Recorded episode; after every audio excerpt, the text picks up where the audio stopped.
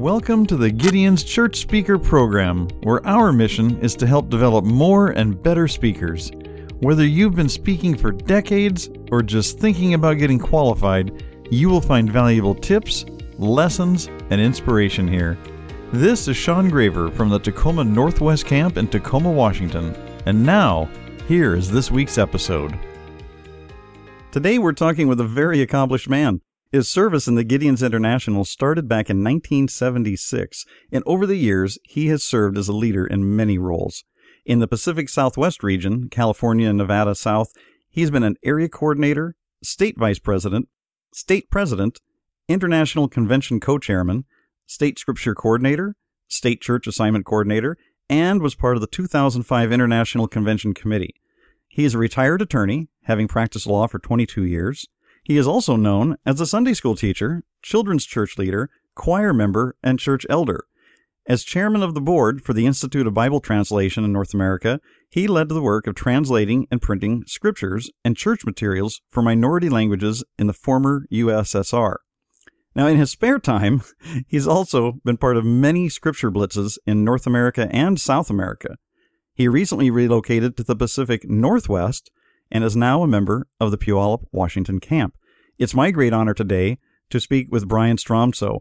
Brian, what an inspiring list of accomplishments. Is there anything you haven't done? Oh, quite a few things I haven't done. Well, I'm really looking forward to uh, speaking with you about your experiences as a church speaker, one of the most important roles that we play.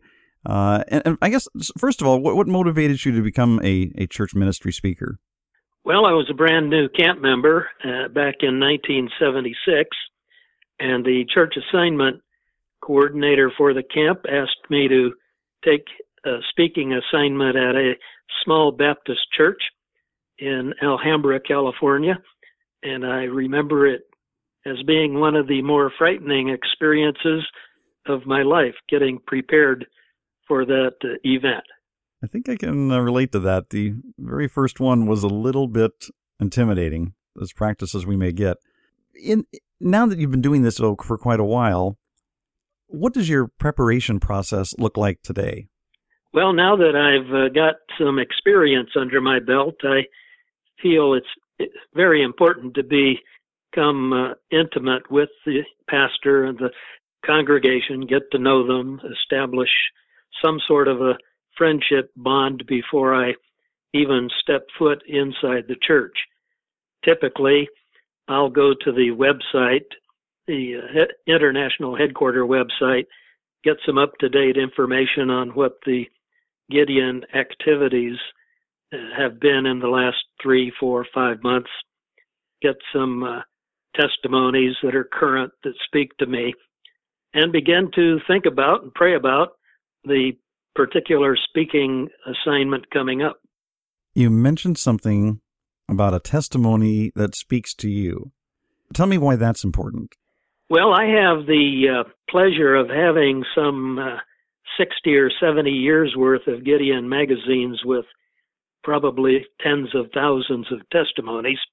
And many of them um, may well speak to other people, but I'm looking for a testimony that relates to me, that somehow sparks my interest, that the Holy Spirit quickens. You never really know who's going to be in a congregation, and I think it's important to be able to deliver testimonies that are uh, God given, in a sense, to a church or a congregation. It's more about being able to share a testimony that, that you can emotionally connect with and that you can uh, almost visualize the person that you're talking about instead of just having one that you're pulling off of a list and, and reading or memorizing.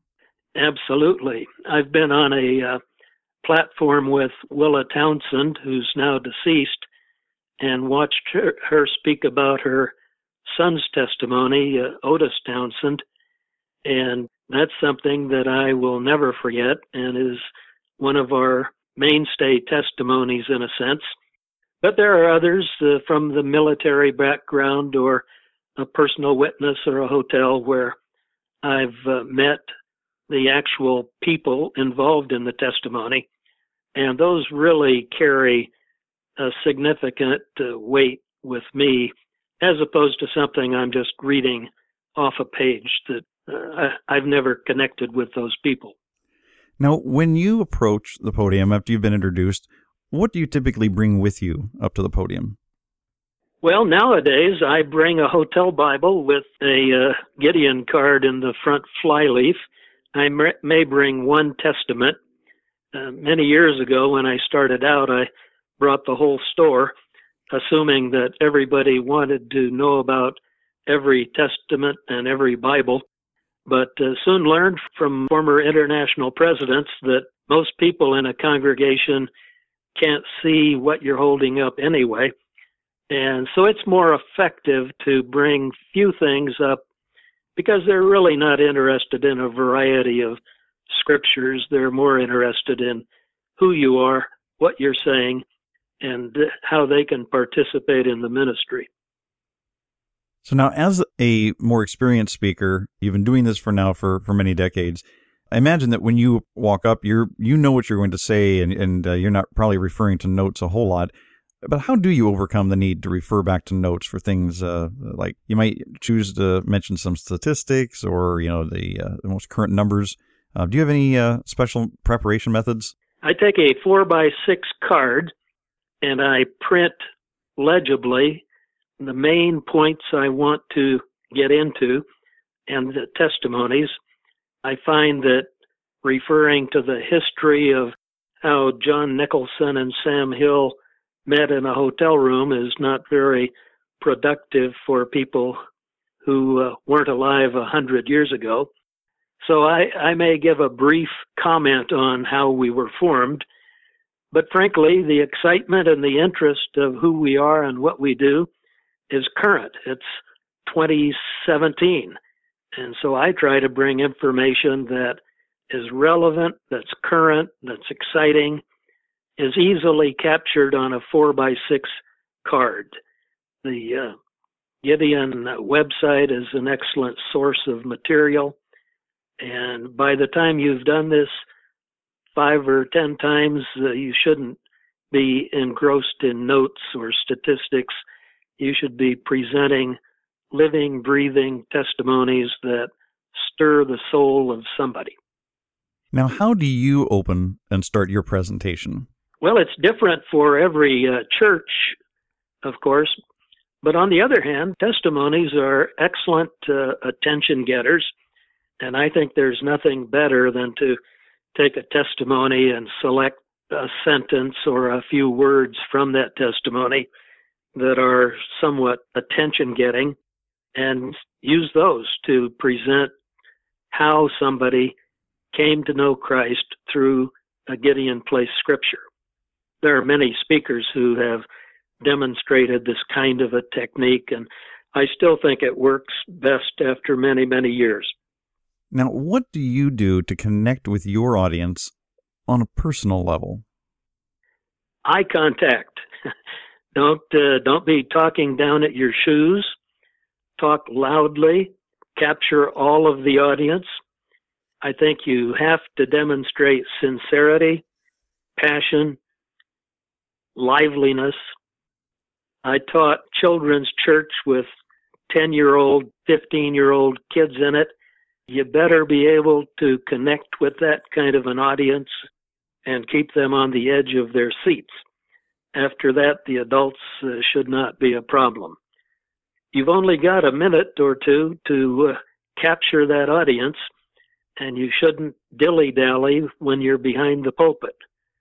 Get up, stand up, shut up, motivate people, whether it's three minutes, 30 minutes, or even longer. Uh, you need to capture the audience, connect with the people. Don't let them go to sleep on you.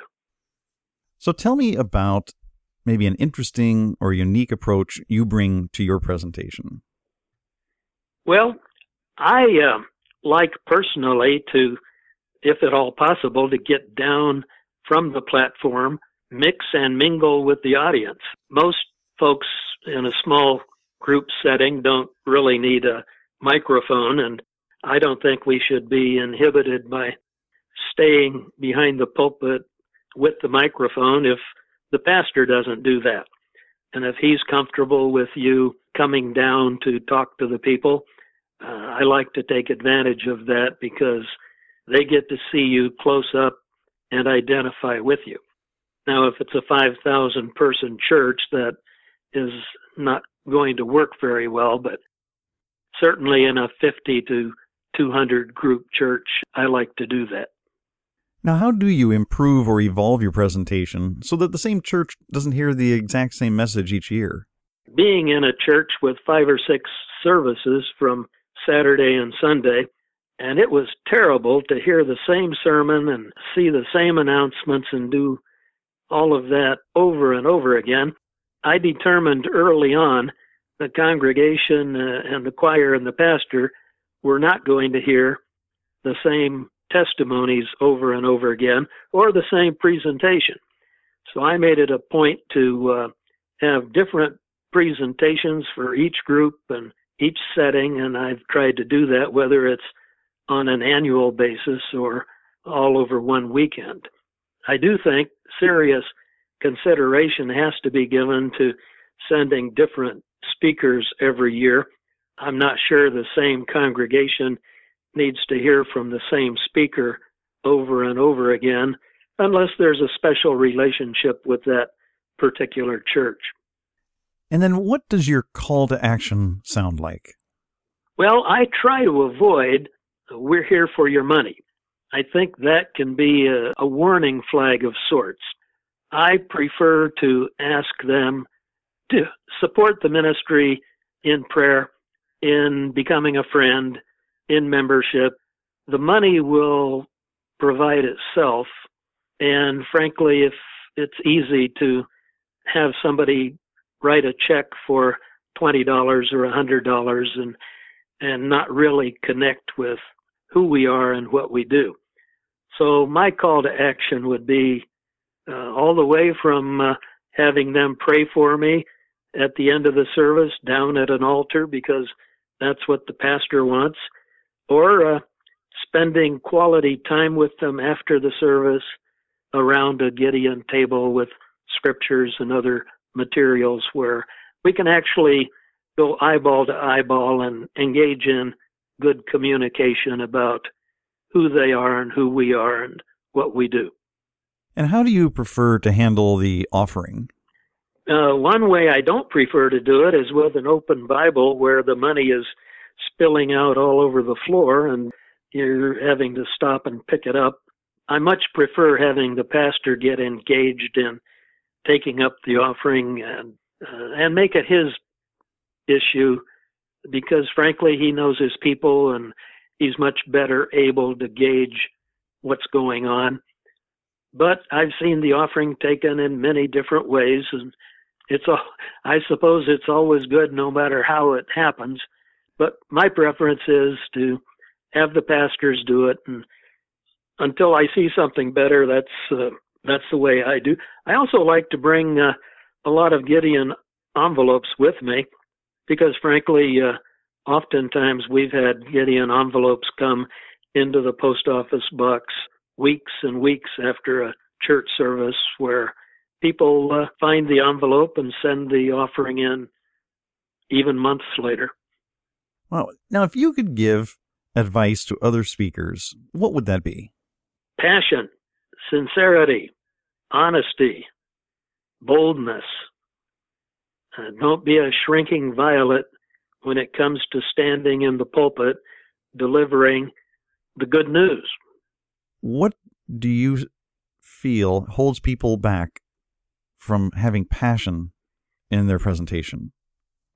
Well, I think a part of it is coming to the realization that we are in a life and death ministry. We have the antidote to the poison. The Bible is one of the methods, and perhaps the primary method, as to how God reaches into the heart of the unsaved and the lost. And we have that opportunity. We have that ability. We, we have been entrusted with a very special ministry that uh, we need to take advantage of and be a good representative of. I don't know how you put that passion in the hearts of people, But if a speaker doesn't have that passion, I'm not sure he should be a speaker until he gets that passion. Well, now, in your experience in leadership in the camp and state level, you mentioned that you know perhaps some speakers, if they're not bringing the proper amount of passion, they're not bringing the proper amount of energy, or you know, to a presentation. How should we handle that as brothers? Well, the good news about the Gideon ministry is there are uh, nine and maybe more now different aspects of a camp. And a person may not be a uh, great speaker or even a good speaker, but he might be a great treasurer or a great secretary or a great something else. And I think, in a real sense, the camp cabinet has to make some decisions about what job position a Gideon should occupy.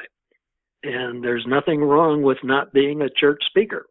It's better better to be a good something than to be a bad speaker. And camp cabinet should have that responsibility to make sure they put the right people in the right positions so the ministry functions as a whole. I think this ministry has been designed to do that. Well, Brian, were there any questions that I didn't ask today that you think maybe I should have, or any other final thoughts you'd like to add? Only uh, after 41 years of uh, being a member and not understanding when I did join what the future held, I think I have met some of the finest men and women, Christian men and women, serving in this ministry, many uh, of whom have become very special friends over the decades. And I hope that I can be as good a mentor to new people as they were to me. Well, Brian, you are an inspiration, and you've given us many takeaways today. Thank you so much for sharing your experiences, and may God continue to bless you and your family.